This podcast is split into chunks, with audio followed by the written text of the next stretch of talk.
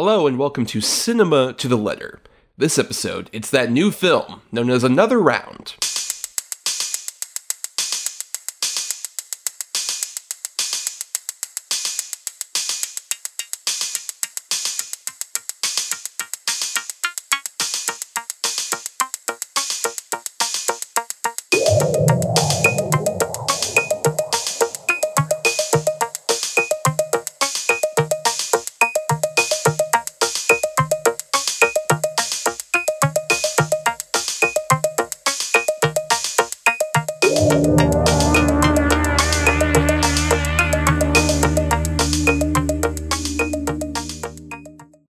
Cinema to the Letter, we break down the very nature of cinema, letter by letter. For each episode of a film in the series topic, we cover six films that fit a C for classic, I for indie, N for new, E for egregious, M for masterpiece, and A for atypical. Because who doesn't love an acronym, am I right? I am Thomas, and I'll tell you when I've had enough. Oh, hello. I am Bryan, and I think I would do really well in the uh, in the lake race, personally. I mean, look, we all we all tried at some point. You know, you just Running gotta- around a lake with uh, Right. what, like six other people. Exactly. yes. Uh, but welcome everybody uh, to Cinema to the Letter, where uh, we are reaching the midway point of our uh, Oscar season, uh, our one one Oscar season specifically, and uh, we're about to talk about a very interesting movie from a very odd year in terms of especially Oscar history, because this is the second film we've done from 2020 specifically, because we did Tenet, oh, we did we did do Tenet. Yeah. Right. Yes. So we're kind of like going back on this year, and you know, it's sometimes hard to go back to 2020 for a variety of Oh, why? reasons. What uh, what was going on that year? I mean, you know, so much really when you think about it. Like Parasite won Best Picture earlier that year. God, yeah, it did. Feels like it was like thirty years ago. Truly, like many people say that was the last good thing, and I tend to agree. That was like the last Yeah. good thing that happened. Right. before it all came crumbling apart. Um, but of course, uh, 2020, the actual uh, year uh, in terms of like Oscar stuff, would be the following April, and have that weird kind of mix where that was the Oscars, where it was like both 2020 and 2021 were kind of applicable, like for up to like what February of 2021, I think. Yeah, I still find it quite frustrating because there's movies like um, uh, Minari, as well as um, Judas and the Black Messiah, which are like they're 2021 films, but they counted for 20 for the 2020 Oscars, which I get it. It was you know a difficult time for like you know there weren't there weren't that many movies as as as much as you would normally get in a normal year, but I, I still kind of find it a bit a bit frustrating. But you know it is what it is. Yeah, and I mean this is obviously this is the Nomadland year and the year where they were at the train station, which uh, was interesting because I still maintain before that ending, I think it was an interesting Oscars, not like a great Oscars, but not like the worst Oscars I had seen up to that point. And I would figure you might defend it, Bryan, because your boy Steven Soderbergh produced that Oscars. He did, yeah. That was I. I, I also agree. I, I think that it was mostly in a, decent show. It was very casual. I remember like the the room they were in was like a pretty like you know very nice room and like the vibe. Right, it was the it was a train station, which was very unique because it was like big and open air, so they could kind of like walk around. And there was the whole like floating camera thing, which I found interesting, where like they would announce the nominees and they would have like a big one shot of like Yes. focusing on the different people, which I thought was interesting. Um, Was- there were some things I wish we would kind of taken from that Oscars and continued forth with. Was this also the year that Questlove was doing like DJing?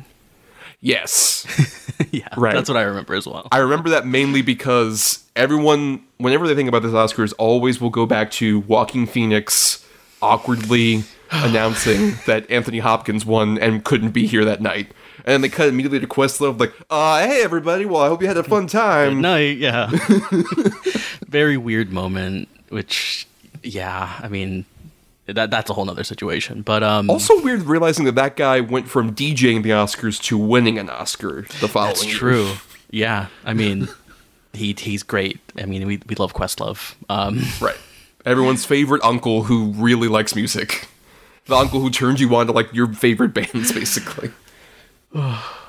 we were deciding what to do for this one, and Right.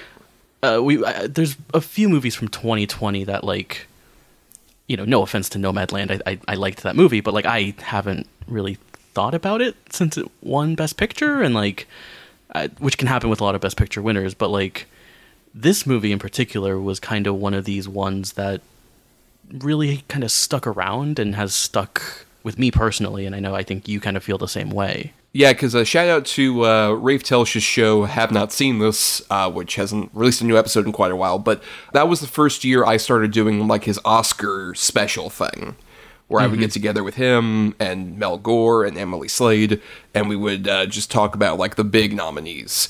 And so this was like the first year I remember like really like just filling out every single category. I tend to do that in general, but there'll always be one or two I f- don't watch, and I'm like, oh, whatever, it's fine doesn't matter to me. But that was the first year where I kind of like act- actively tried to like watch everything, and it was fascinating just going through because I think that's I would argue the most mixed bag of the Oscars we've gotten like since, where it's like bit. I I would say there's like a fair amount of like interesting winners like this movie.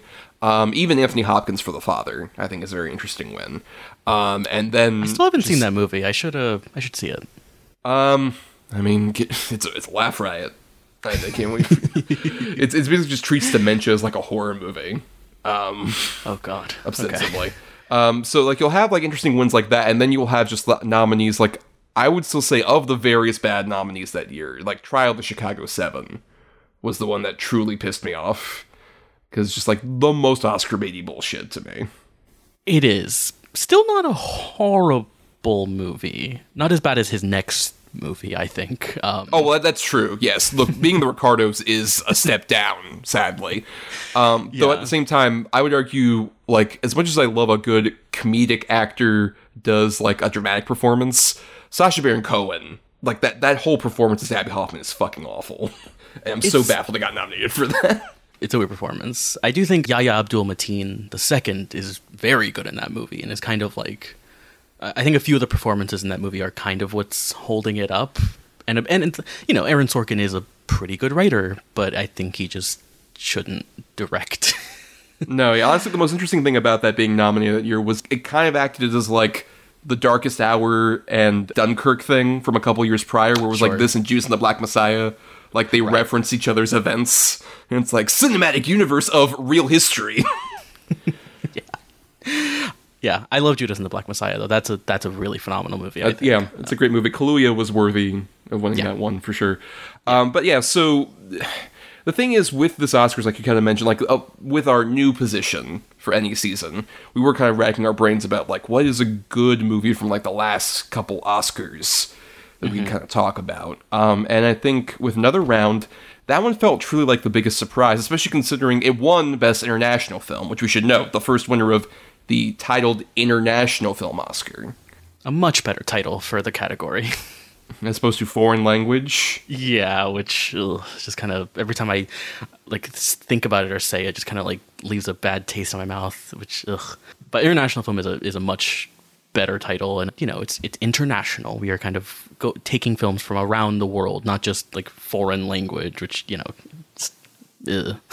a, a bit xenophobic, a touch Yeah. xenophobic, perhaps. Yeah, Um, but at the same time, it was also nominated for Best Director for Thomas Yes. Vinterberg, which is one of those great examples to me of just like a weird director nom that comes almost out of the blue, where it's Yeah. just like, oh, it's not part of like the Best Picture slate, but it just shows that like somebody did that exceptional a job in like one, not one of the front runner main movies. I love when it hap- when like the a kind of international film director will get nominated for that. I think like Cuarón got one for Roma. I think. Well, yeah, he And- won because that was like he, He won, his second okay. win after Gravity and stuff. Yeah. yeah so it, it is kind of nice when like even though the movie wasn't included in like the nominees still they're acknowledging like but but this movie like this guy fucking did a great job with it so we have to acknowledge him somehow And I'm curious because you apparently, um, we both uh, obviously tend to watch things that are related in the lead up to the episode. Um, I noticed you were watching a couple of Vinterbergs in your own right.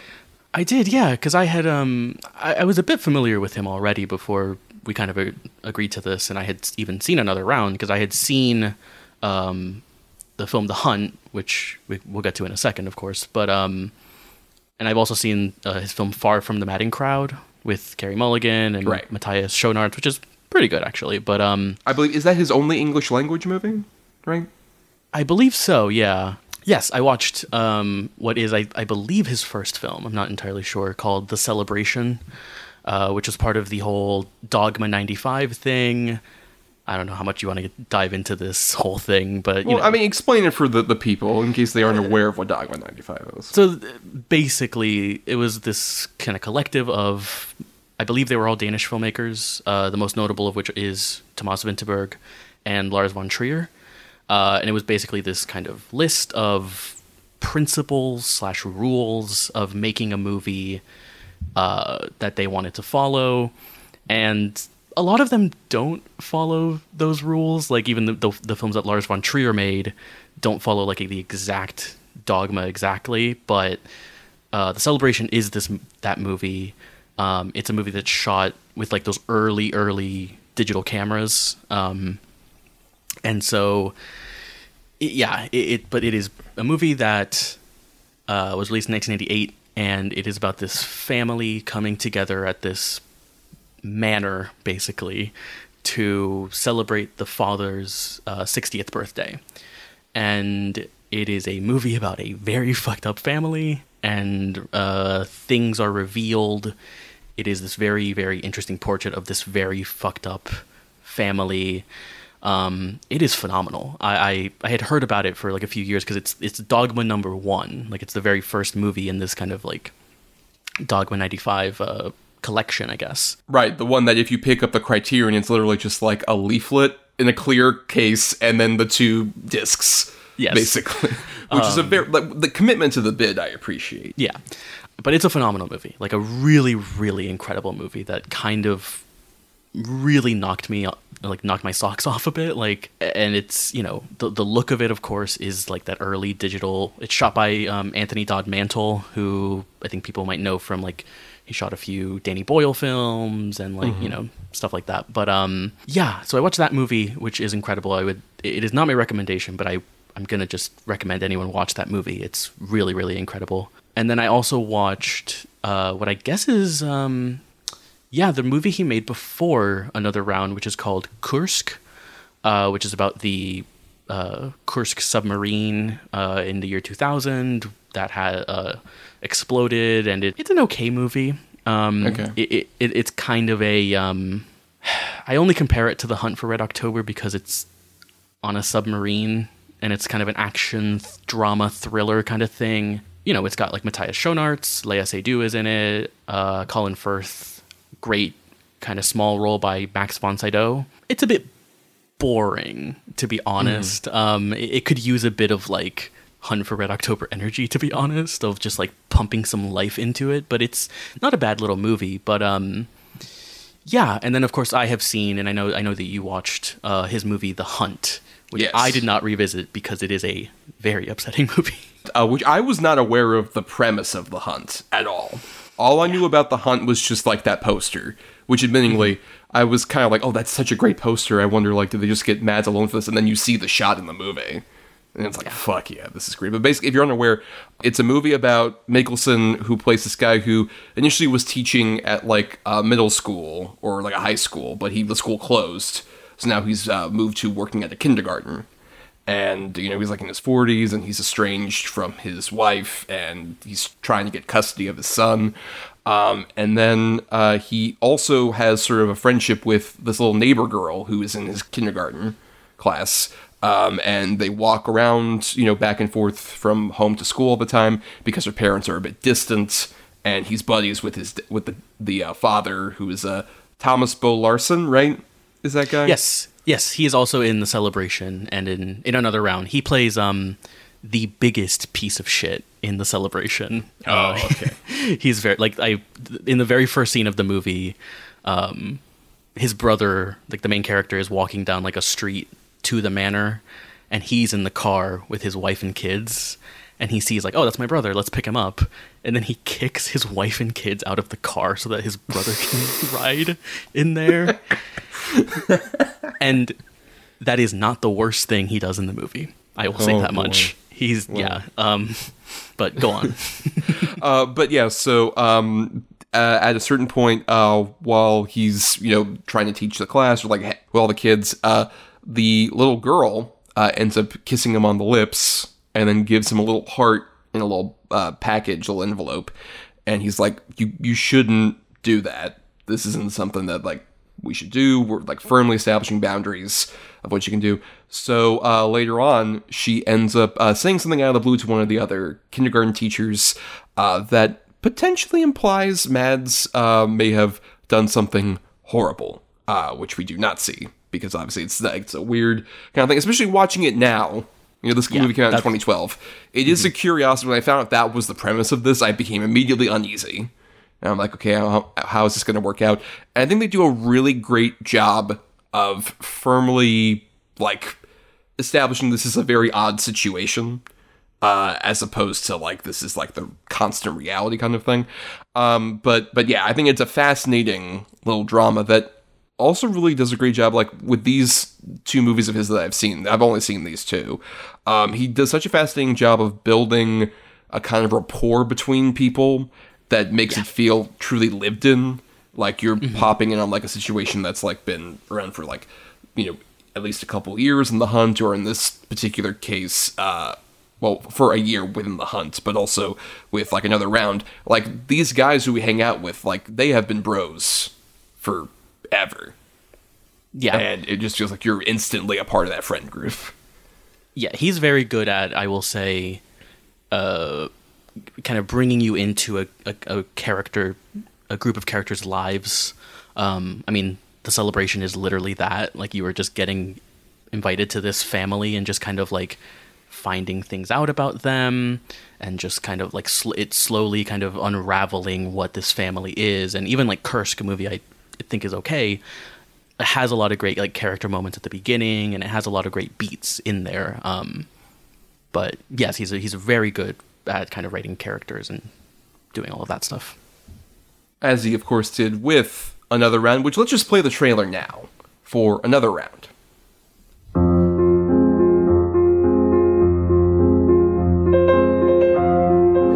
Jeg om I har lyst til at starte aftenen med lidt champagne? Det lyder dejligt. Øh, jeg er i bil. Jeg skal bare have en øh, dansk vand øh, uden citrus. Uden citrus, ja tak. Ja. ja. Hæft, det er godt, det her. Øh, ja, det er sgu synd, du er så fornuftig. Men spørgsmålet er, hvad der i virkeligheden er fornuft. Der findes en, en norsk filosof. Han øh, mener, at mennesket er født med en halv promille for lidt. Altså, jeg må sige, jeg kunne da godt sådan bruge en halv promille sådan på daglig basis for at få lidt mere Det har selvtillid. vi da alle sammen brug for. Det har du da også brug for. Jeg synes, det er spændende. Det gør jeg også. Så det er det, vi gør.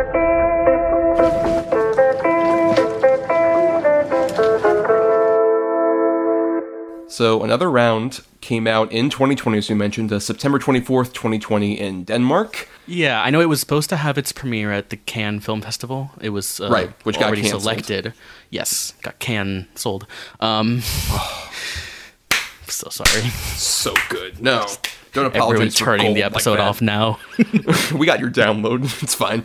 Um, Yes, but it was it was selected for the Cannes Film Festival, and then it eventually had its premiere at, at the Toronto International Film Festival. right, but the I'm not- digital Toronto International Film Festival. Yeah. Right. Which side note, it that was very interesting. Where technically the only time I've ever been to Sundance was when they were doing like the Sundance in 2021. Oh, kind of thing during the pandemic. And it is fascinating how like I'm friends with a bunch of people over at like Film Cred who um, were able to get access to stuff like the TIFF titles or Sundance or any of these other things in a way that has really disappeared since 2020. It's one of the few movie related things in particular 2020 that feel like it's been missing like that sort of access. I wish that was like still more viable because now film festivals will kind of put out screeners digitally, but only for like smaller things anyway.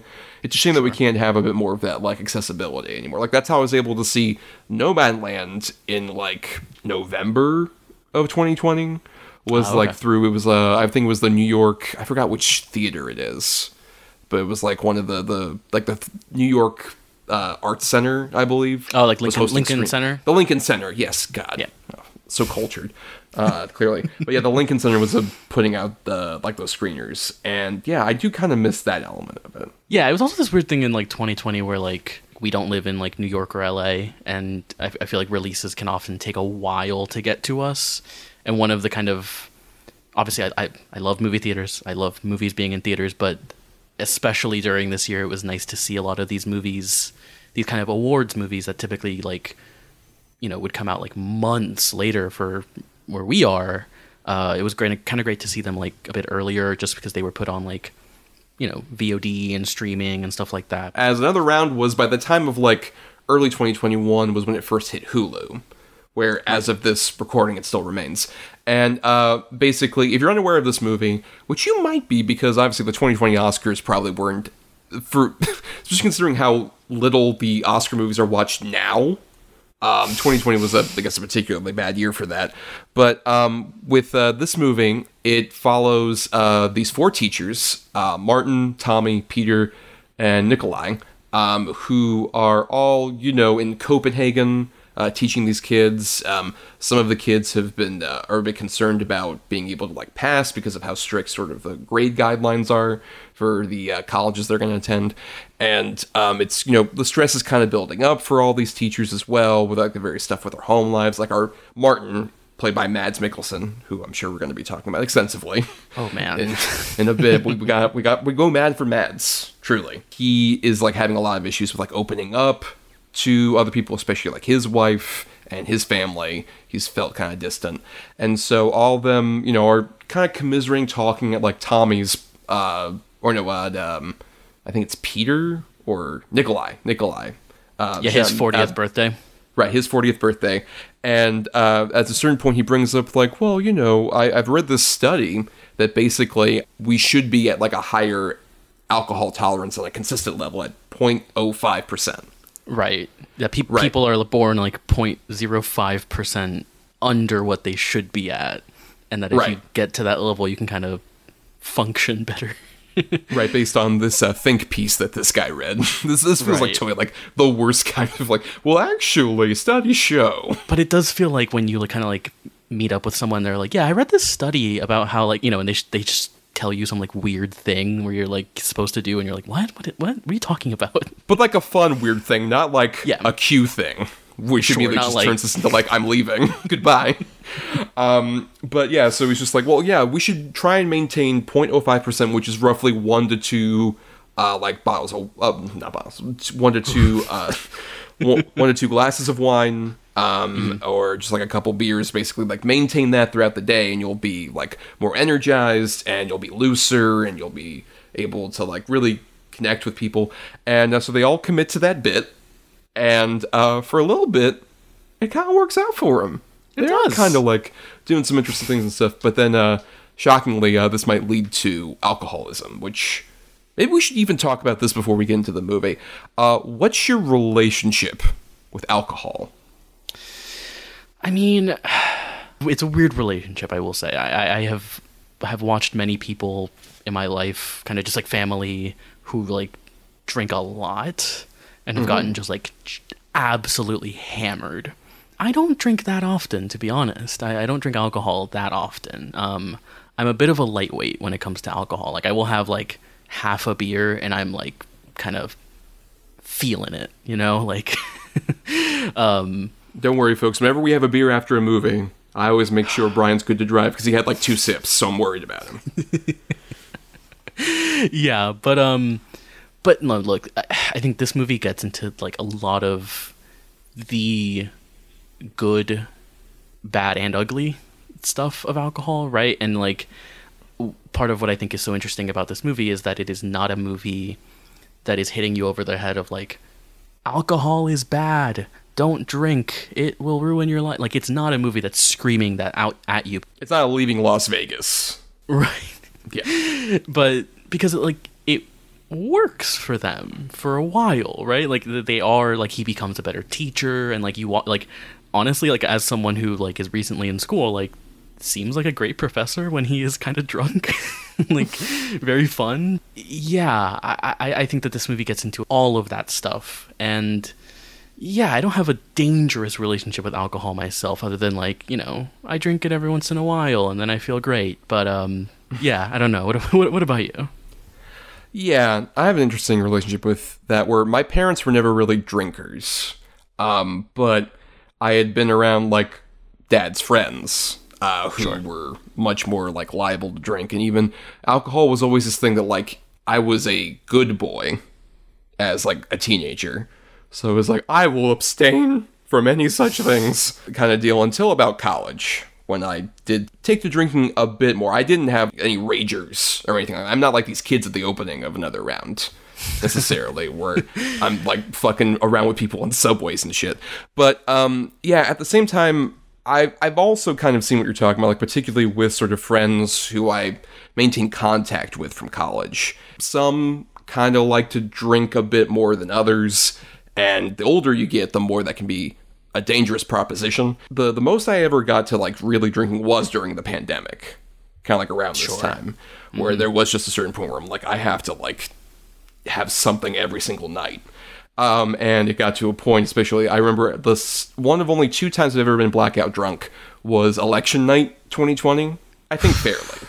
Yeah, I that- think it was that- it was very fair, but um, at the same time, I I do hate that idea. Like whenever that's happened, like I said twice in my life, I always feel weird about it because just like I've just completely forgotten everything about a certain chunk of time. Oh, okay. Right. A lot of my drunkest states, I still have like memories of like weird moments and shit like that. But just being completely blackout drunk really was just like a weird thing for me whenever it's happened. So it's like I don't want to ever get to that point again. So now, you know, I'll get a six pack like, you know, every one, two months.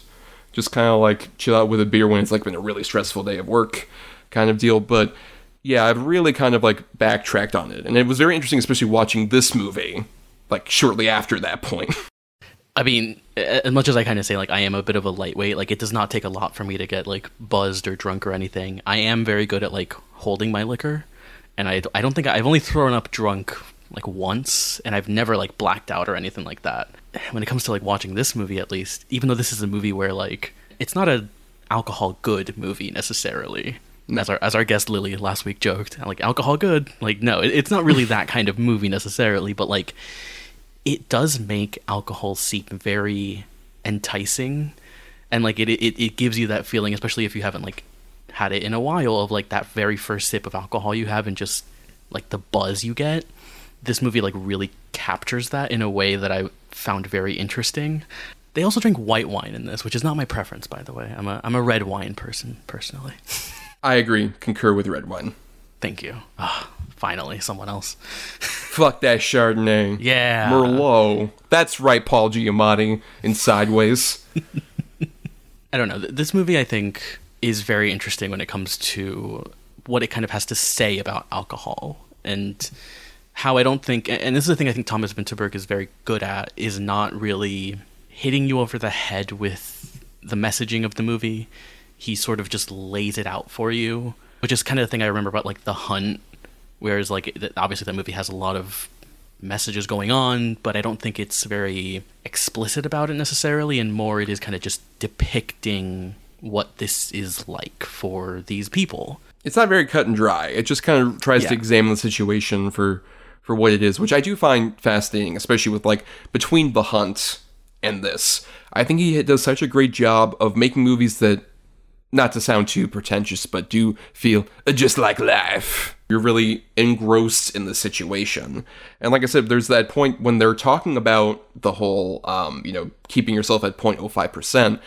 Um, I love the fact that that just does feel like a real sort of friendship back and forth dinner conversation where there's like, that's bullshit. I don't know, man. I'm, uh, he has all the scientific research and I think it makes sense. And you know, how they kind of grow to realize, like, you know what? Yeah, fuck it. We're very sad and very middle aged. Let's do it.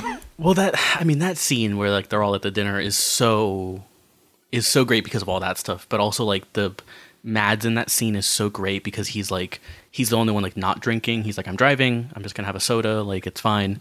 And then they bring they keep like bringing out like they have like a white wine and then they have like a oh champagne and like a red wine and stuff and like he has like the two glasses and he's like it, we'll get to Mads in, in like one second, but like his like look where he starts to, like he's his eyes start watering and he's just like thinking about mm.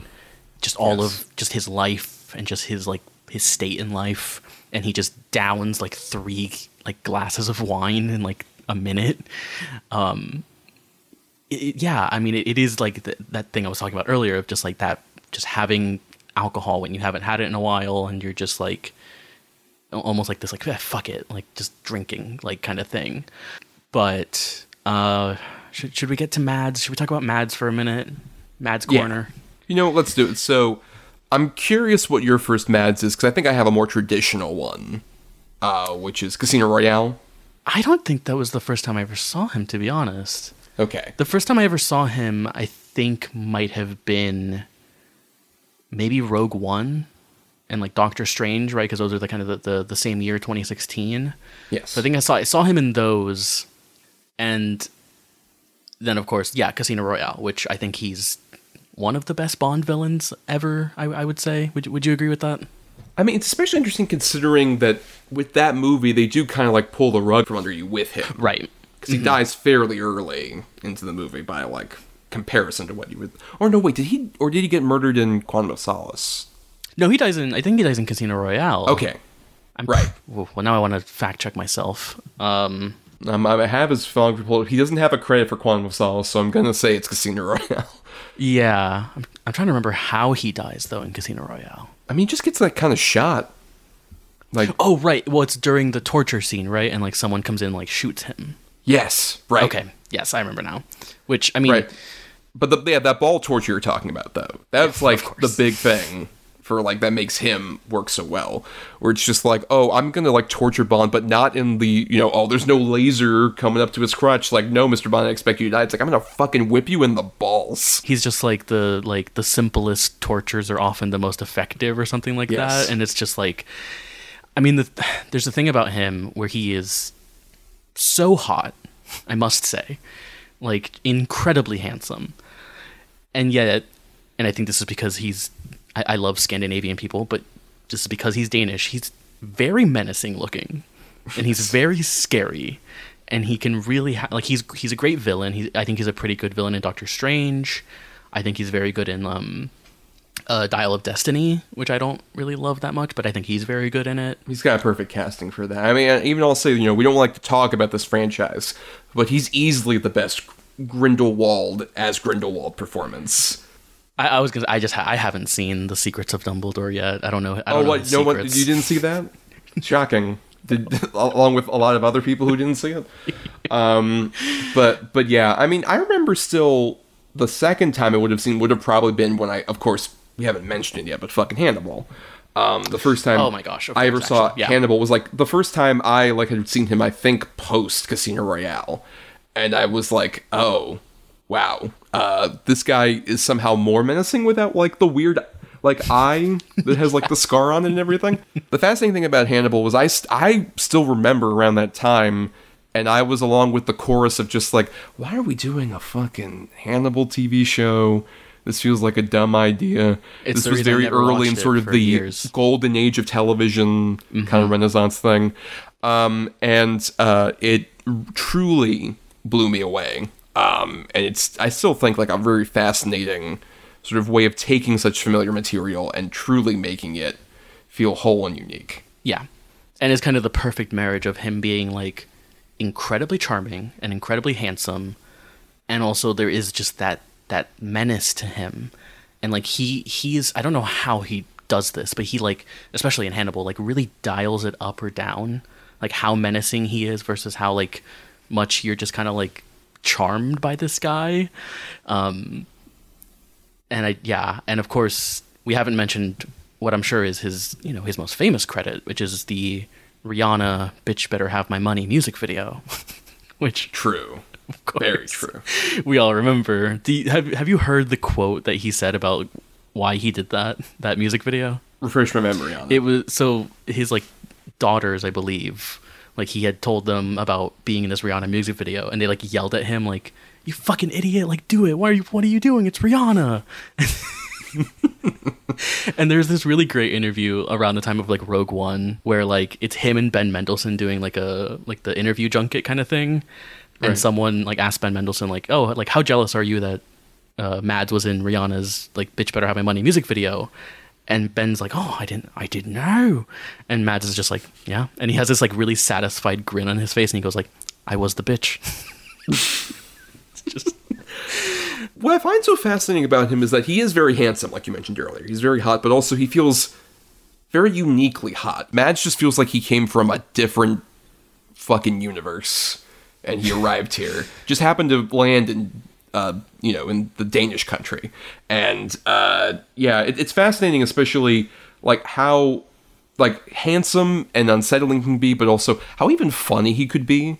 Like by doing yeah. nothing. Like on Hannibal, there's so many points where they just do the cheeky thing of like, "Oh, I'm having friends over for dinner," and he would just look.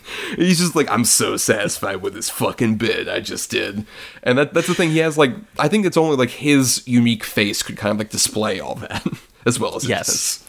I mean, what a face! Like he he's a really wonderful actor, and like I feel like again, like he is very striking looking, and I think that that uh, like a lot of people kind of like you see him once and you're just like, oh, I I know this guy. Like you, he's very distinctive looking, and I think a lot of people, you know, they know of they know of him from his like menacing side and or of like, you know, him being Hannibal and being like terrifying or whatever, um, or from the masterpiece video game Death Stranding, which he's great in, I think. Um, or of course you've seen Hideo Kojima tweet like five million Right. times a day pictures of him or whatever. But um, what what I love so much about his performance in Another Round, which might be my favorite lead performance of 2020, is that like there's not a lot of him being scary or charming necessarily. Like it is like this character is a bit I say pathetic, but I, you know, only because like he is very dejected. He's very like disinterested in his like work. He's very depressed and like down and whatever. And it's a very restrained performance in a lot of ways, and it's a very great, just dramatic performance, which like, you know, again, like Dial of Destiny, he's great. I'm sure he's probably the best part of Secrets of Dumbledore. But again, that feels like the movies are more kind of using his persona that he's been putting out there for years. And it's really great when he gets to work with like Vinterberg, who he's like worked with before, of course, like on something like this where he gets to flex a bit more of his dramatic muscles, which is always great to see. What, what I think is what's interesting is like that's the guy that we get at least at the very beginning of this movie, and then Right. he almost has a sort of like Doctor Jekyll, Mister Hyde transformation over the course of this movie with like Right. the various different personas. I think this is like the best showcase I think for every single flavor of Mads. Really, it's a true Mad smorgasbord, if you will, and Yeah. yeah, because like he gets to be like you mentioned, like so downtrodden. That scene where he's crying at the dinner table, I agree. It's like such a beautiful, and it's like all one shot basically of him like really tearing up. Yeah. Uh, but then later on, when like right after that scene, I think is when like they're all drunkenly dancing around the first time, and he's doing that weird like sidewalk where he's kind of flossing Oh my god. whatever. It's so funny. Yeah, and like, and, and when he kind of like when he drinks and starts like teaching, and he kind of like really opens up when he's doing the whole like, who would who of these three people would you vote for? And he kind of like is doing Oh, that whole yes. thing. Yeah, he's just so charming, and you're just like so like entranced by this guy because he is so compelling, and you just want to like listen to him and watch him like do whatever. He And- almost convinces you that Winston Churchill was a cool dude. Yes. Yeah. As as we of course saw in the Darkest Hour, or as I prefer to call Of it, course. Big Mama's House for Churchill's in Session. Maybe the funniest thing I've ever come up with. I don't see that likely. That'll be on my tombstone.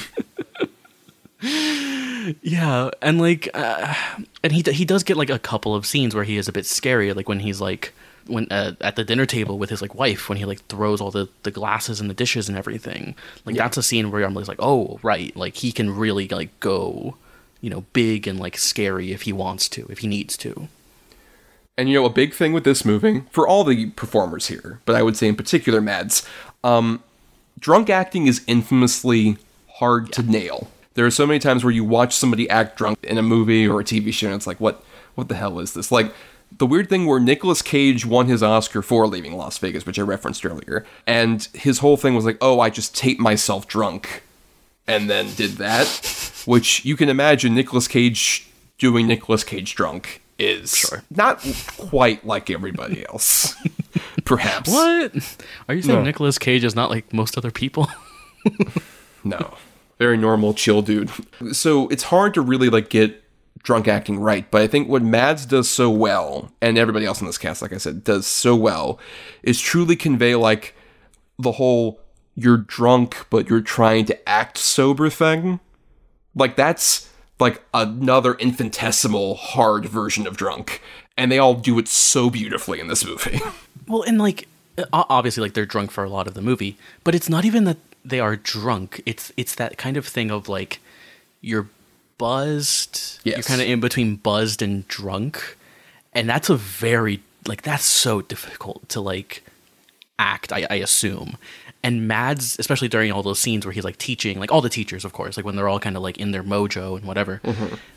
It's such a great representation of that, like that zone of like in between buzzed and drunk, where you're just like very loose, but not like blabbering and like you know slurring and everything. It, yeah, it is one of the things that makes these performances, I think, so great and so like difficult and interesting to to kind of look at in this movie. Yeah. Um, which I think that's a solid transition. Like, who is your favorite of the uh, other three guys? I'll shout out their their names. We mentioned Thomas Bo Larsen um, and Magnus Millang, but also uh, Lars Ranth as Peter. Um, I think the the four of them are so phenomenal. But who would you say is your favorite of the supporting sort of ensemble?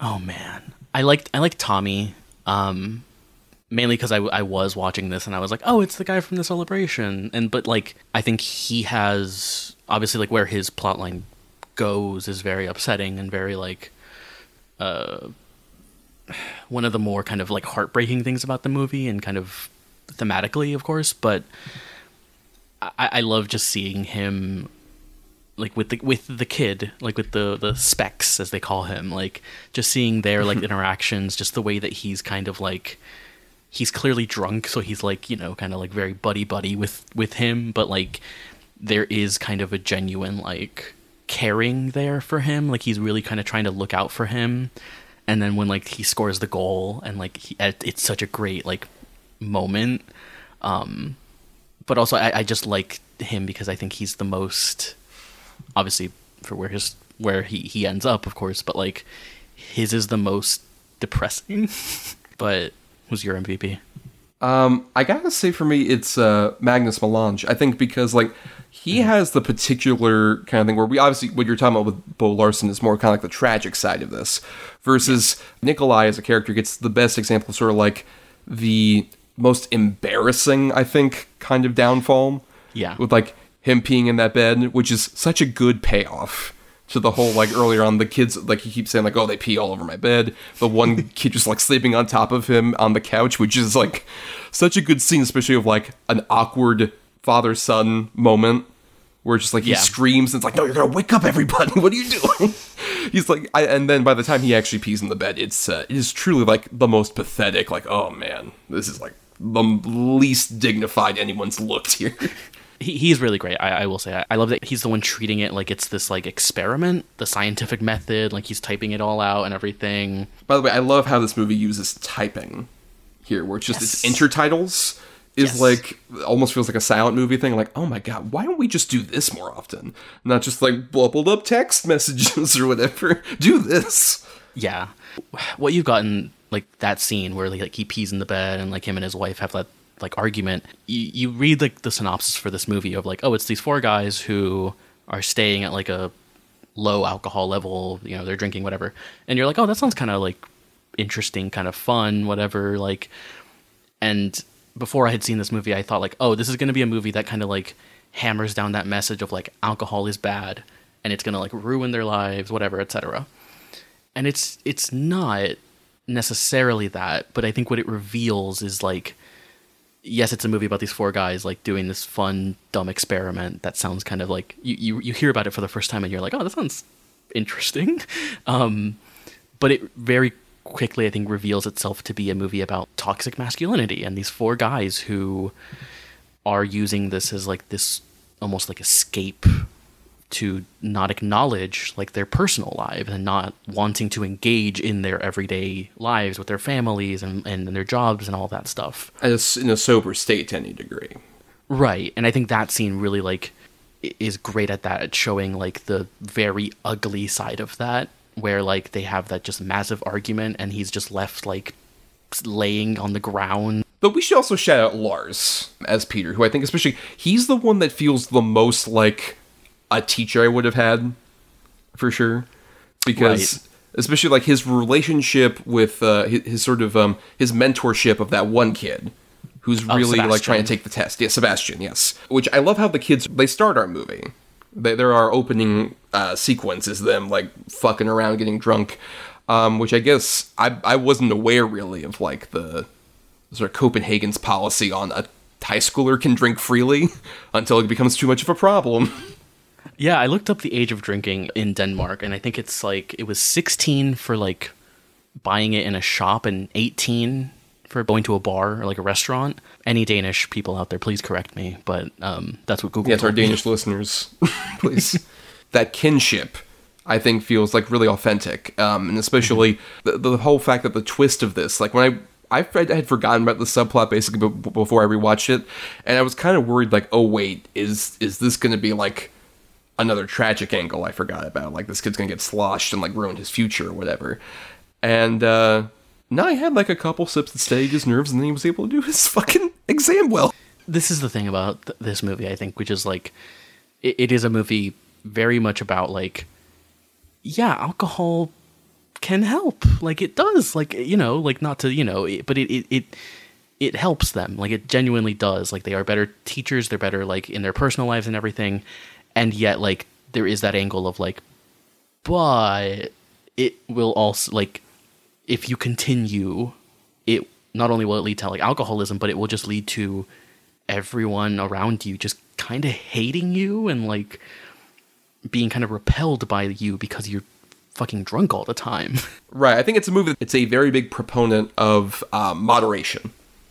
Which is like you know, just the healthy way of like you can still drink on occasion or like on a night where you don't have any responsibilities, anything like that. You can just like chill out and have a drink. Just all the difference in the world between like that kind of moderation and like the reliance on it. Like where it, really is a movie about like that specific angle of addiction that is just like it's a habit thing. That it's like you just keep up a certain thing, especially that that moment where they switch over from like, you know what, maybe we should go a bit higher than 0.05. Like that's the moment where it becomes like, oh, now it's just alcoholism.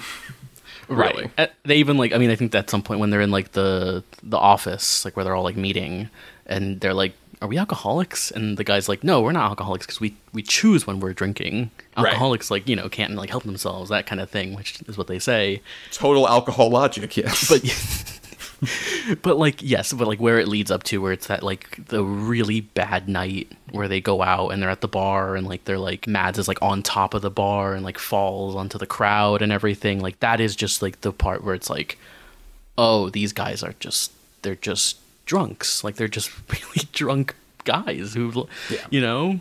But I, I I do love the kind of angle of this movie of of just having the school kids obviously like the beginning is them like drinking and like tying the they tie the, the, the cop to the bar which is kind of funny actually.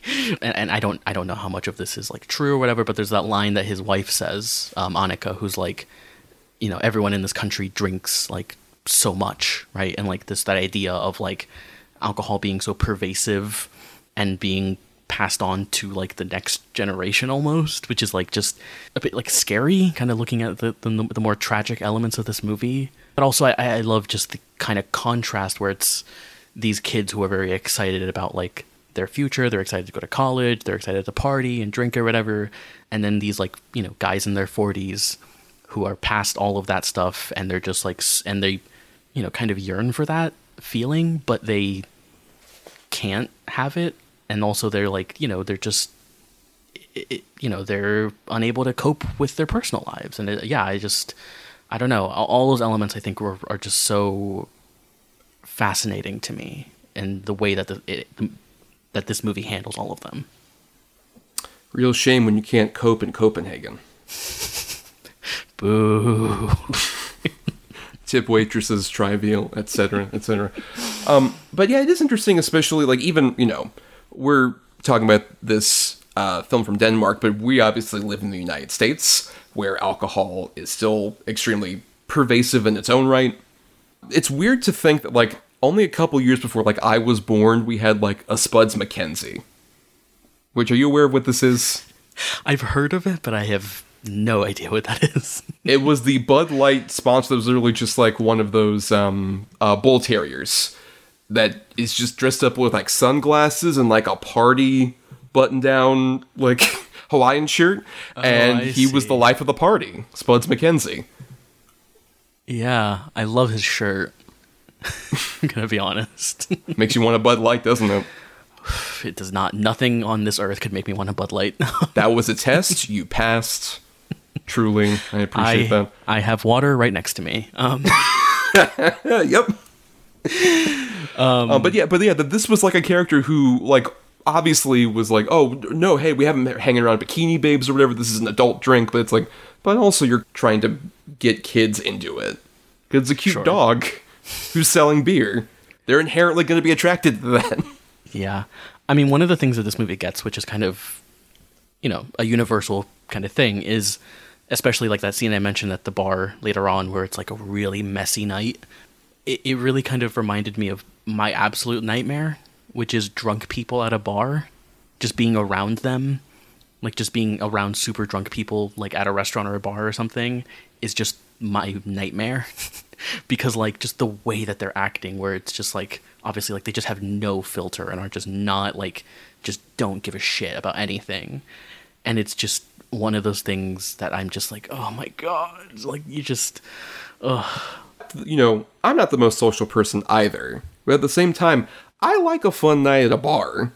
You know, No, sure, I think there yeah. can be like a fun to that, but I agree with you when it's like just overcrowded. Like I'll just say this much: um, one of the times I have gotten the most drunk was when I was at FSU, go Noles, uh, and uh, when I went there uh, the night that we won the championship in 2013, which is one of the most beautiful displays I've ever seen of just a wide variety of drunks. Like truly, and we all were there, and we all were very happy and exhaustive. People were literally going into like the middle of the the highway and like high fiving in like the median as people were stopped. Like it's it was like a magical night of all of us being all different shades of fucking blasted. and I think that there's something to that. but, but what you're describing though is like the ending of the movie which is very celebratory and almost like cath- is very cathartic but like that night is just kind of like my nightmare of just like drunk people who are just far too drunk and have had way too much and are just like you know being like way too friendly and just like that kind of thing I had nights like that as well. Right, especially in college, I had so many nights like that were fucking awful. That's the thing.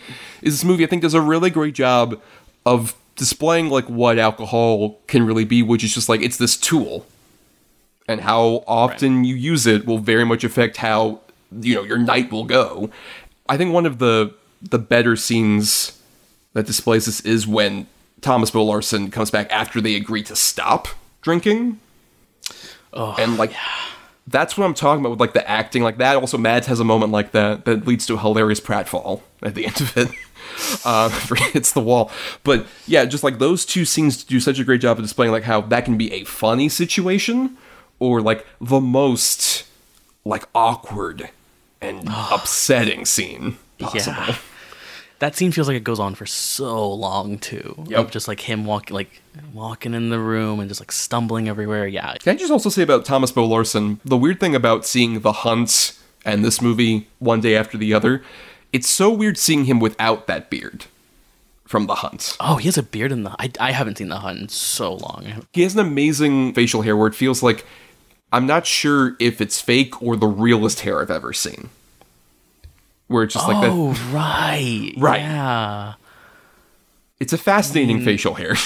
it is. I kind of like the look though, just like the longer hair, beard. Like he looks. no, I love it. Which is why he almost was like unrecognizable to me when I first saw him again in another round. Yeah, I mean, I, I like seeing him in this and like the celebration where he's like much much younger is like he looks very similar in another round as he does in the celebration. Like he's just like much older, and I yeah I had forgotten he was in the hunt. That's huh interesting. But that guy, yeah, I think, is like so stellar in Yeah. that scene I'm mentioning, and just like throughout the movie, like there's a great scene also that him and Mad share that feels like one of the truest examples of like situations I've just been in where it's like you're around somebody who has had issues with drinking, and then they offer you a drink, and you're like, let's not do it, buddy. Oh, Let's stop yeah. that. Like I've I've had moments like that, um, where you're just like, you know what, hey, we don't have to be drunk right now. You know? We can just like be like on each other's level. And he's like, Yeah, yeah. yeah." Like I love that too, that he's so agreeable, just like, Yeah, yeah, you're right. Right. The, the Mads is like, maybe we shouldn't do that. And he's like, no, yes, of course. Like, of course we shouldn't do that. Like, of course, yeah. Like, yeah. Yeah. And just his whole thing of like his kind of plot line, I guess, which is a bit of, at least this is the way I read it, of like it's how Mads Mads's character could end up, right? Because he's like divorced and he's like kind of lonely and just kind of, you know, not very happy and everything. And it's kind of where Mads' character's heading. At least you can you can kind of see that, um, which I, I just love the their kind of like last scene together where he's like I'm I'm rooting for you guys and like he's like, um, and also he's like you don't want this, which is like such a devastating line. I think. The you don't want this in particular like took me aback. Yeah. Honestly, when I watched it this time. That real kind of like awkwardness there. I think just it's what I'm ta- what we were talking about earlier of just like Vinterberg truly getting you immersed in this situation, especially for a movie that has very odd tonal shifts, especially for like a Western audience, where like if you're watching this, like it truly does like go from oh it's like a sad drama to this is a hilarious comedy where these guys just being silly. The scene where they dance to like uh, the Cissy Strut, that like jazz bit, where they're in the house, Yes. is like so raucous and charming, and you're like these bros rule. I want to Yeah. be bros Dudes with rock. these guys. Dudes rock. Exactly. This is a dude's It's- rock movie. It is a dudes rock movie, but at, it's also at the same time a dudes hit rock bottom movie. Right, of Which I course. think it is is also Right. Dudes sometimes don't rock. What? Right, that dudes rock is much like drinking, like it's an aesthetic, it's a specific thing, but like you got to do it right or else dudes don't end up rocking. That's the real twist of dudes rock. I mean, I lo- I think that's also the scene where like they're kind of discussing like let's go one step like further. Like I think it's like it's from point like 7, I think is what they're at to like 1.2 or something like mm-hmm. insane like that. And uh, that's all that's a scene where Mads is like I'm out. Like I'm I'm I have to get back to my because it's after he him and his like family have gone on the on the canoe trip, which is so oh. lovely and it's such a like Wonderful. like beautiful, especially like the a necessary sex scene. um, Yeah, that's exactly what I was, like when I was watching this, I immediately just thought of like that whole dumb sex scene argument because like it's not really titillating. It's just it is sensual and it's very like sweet and heartwarming by the end of it. Where she, it's just shout out uh, Maria Bonnevie, very underrated I think for this movie. yes, she's really great. She really conveys like particularly in that moment where she's like crying and she just mentions like it's because I've missed you. I've missed you. Yeah, it's been a long time. I think is like another thing she It's- says. Right. It's been a long time since I've like really engaged with you. You get a true sense that she's a woman who has felt abandoned in her marriage. And then with like moments like that, or, you know, even like the restaurant scene, which is so fucking brutal, you get a full sense of like she's just been through so much, even if like all that's happened to her is like her husband's been distant. Like that really truly affects her in a way that feels very grounded and sad. Yeah, and also, I mean, also like with with Nikolai's wife, rewatching this movie, I really got a sense of just like, oh my god, she has to deal with like not just like her husband like being whatever. Like I I I, I like that he is not like a bad husband in the sense of like he like she's like, oh, I have to like remember to get the fresh cod, and he's like, yep, getting the fr- fresh cod. And, like Yes. it's not it's he's not like shut up or whatever you know he's like they, they- it's not that their relationship is like awful but it is like She's not like a nag and it's like, am I right? Sure. Right, right. Yeah. but I but I like the the way that you can tell like she like is taking care of what like three kids is what they have like they have two Right. toddlers and a baby and like you can tell just like oh she's had to like really deal with the household while he's been like you know working and dealing with his whatever bullshit like he has to go hanging out with his bros. yeah hanging out with the boys I don't think she Um, would say the dude's rock in this case. no. Um, but yeah, I, I mean, yeah, she, she's also great in this movie. Um, yeah, their home lives feel very authentic to me. Where, Yeah. like, even sort of the, I don't know who plays his kids, but that one particularly when his son, like, comes across Mads after he's like fucking fallen over on the bike and he has to like le- drag him back home. Like this was a great movie that like displays like because obviously with like drunk acting and sort of like when movies are about alcohol, it tends to be like Nicolas Cage in Leaving Las Vegas, where it's very performative. It's very much about like the misery of drinking versus like capturing instead like a much more relatable kind of low state makes it a lot that's a way better PSA against drinking to me than like any like oh you're gonna like always fucking like crash your car if you have one sip of alcohol before Sure, you drive exactly. anything like that. Right versus this is like I don't know you're gonna look like a fucking idiot. And everyone's gonna know you're an idiot. And that's like And so awful. And like he really captures in that scene where he like th- his son like drags him to their house like this is gonna sound like i'm bragging here but like i don't really get hungover when i drink like to be honest. Like i, I just don't really doesn't happen to me i get like a mild headache and then i just like have like i eat something and i'm fine. But like it- him in that in that like the very few times I, i've been like hungover like once or twice where i had like a, a lot to drink. And he, he captures like one like that thing of like you wake up and you're still kind of drunk a bit. And like that's when him and his wife have that really big argument where he like throws like the dishes I, I i believe. But also just how like exhausted and like drained of like life he is after the after drinking where he just looks dead and like I, it just really captures that like really well to me that factor where it's just it's embarrassing to Yeah. be as drunk as you are, especially when like you're a youth still, Bryan. In terms of the hangovers, get ready. that happens a lot more as you get even a little bit older. I don't know who I'm talking about, but um, but as when these guys are all like what their median age is like 42, like something like that. they're all just like when you get that drunk at that age, this isn't charming. Sure. At all, right. Right now. right. Well because we see like you know with the the kids like we like it's very fun it's and it's like you know a party. It's very like jovial and everything. And yeah having that contrasted with like these guys is such a great like it, it, it's a great element of this movie and i think it, it's it's Vinterberg. Like he does all, all that stuff really well like speaking of just contrast like Kursk is a movie that has a really great like contrasting beginning and end scenes that really like fit like bookend well together. And yeah he's, he's just really great at that kind of stuff and I, yeah i love it. I just remembered the scene this is when they're on their kind of like final like bender. When they're in the grocery store which is one of the most just like oh my god what are you doing like scenes where they're like looking for the cod and they're just like knocking everything over like that also is just a just what a nightmare to have to like deal with those people But you know, we're kind of dancing around, Bryan. Like your background right now is a, is a shot from the ending. We want to probably talk about that extensively. So before we get to that, any other stuff about uh, another round we haven't really talked about you want to shout out? Um, well this is to do with, not with the movie itself but with the the title which it's called another round the original title in in danish is uh, druk which i looked it up and is a term in denmark that means binge drinking which Right. i just think that that's a great title um i'm really inter- I, I i'm becoming more interested in like looking up what the original title of movies were in like their native land but no yeah i don't know what about you you got anything else besides besides the ending Um, Well, I mean, we should probably talk about like one element of this movie we haven't really talked about is kind of uh, what unfortunately happened during the production of it.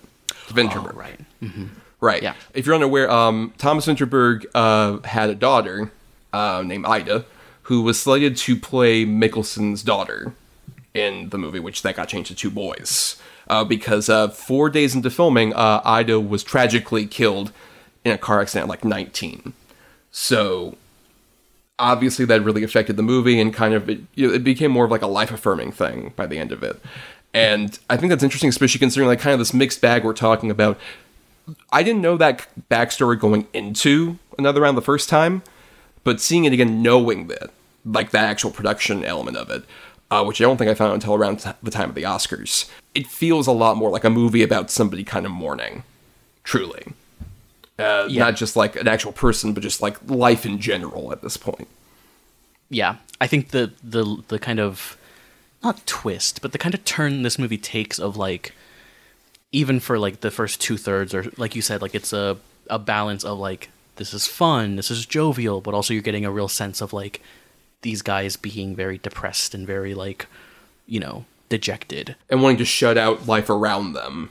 Right, right. And like but the kind of turn that this takes in like the last act of like really hammering like the the tragedy and the kind of the the, the, the more upsetting elements of the movie is yeah, it, it's very palpable and I, I I remember when he I think when he won uh when he won the Oscar, he gave like a really, really beautiful speech, like about like mentioning his daughter and everything. Which Yeah. is, but yeah, I mean that element is very much there, especially in that last act, and it it doesn't feel like it, it is it is like a last minute correction, like in the script or anything like that. It feels of like a very natural progression of like where this is going and what the movie is trying to say, and it, it is weirdly life affirming, even though it is still a Yeah. very depressing movie about like sad boys. Right. No, exactly. I think, yeah, especially all the stuff with the kids. Like, I think I love all of the the kid actors. Not, I mean, not kid. They're all like what, 17, 18, like right? teenagers, yeah. Right. They're all like late teenagers. Um, and you know, the whole thing is like it, this is taking place over the course of like the post Christmas through like graduation in May. Yeah. Kind of period. And it does such an interesting job of like conveying, you know, that these kids are like, you know, interacting with these adults and they feel like, you know, initially very distant, then become like the role models almost after a certain point, and then like all this stuff with Larsen dying, which we haven't really mentioned. But uh, you know, which is that's so beautifully done too, with like him like taking his dog out to the pier and getting on the boat, putting on the life jacket. He like starts to put it on, and then like at a certain point, you can see him just go like "Eh, "fuck it" and just like throws it on the ground. Yeah, And, and I yeah, I love the way it's handled. Of like we don't see his death, we don't see his like body or anything. We just see like him on the boat, and then cut back to it, and then it's just the dog on the boat, and it's so yeah, it's so tragic, and yet it doesn't feel like it is doing the thing that you can feel another a, a lesser movie do of like making it this like big dramatic moment or whatever, this big tragic moment where one of the characters dies. It, it's very like life. It, it doesn't really try to dramatize it in any in any way. I don't think. Um, but yeah, I mean, and I, I love one of the. I just I just thought about this, but like one of the scenes earlier where they're like on one of their like benders at night, and they're like talking about like teaching, and they're like, "Oh well, these kids are they'll they'll remember us like when they leave," and then another one's just like, "No, they'll forget us like the moment they walk out of those doors," and then like the shot just like holds on them for just sitting there for a, for a minute.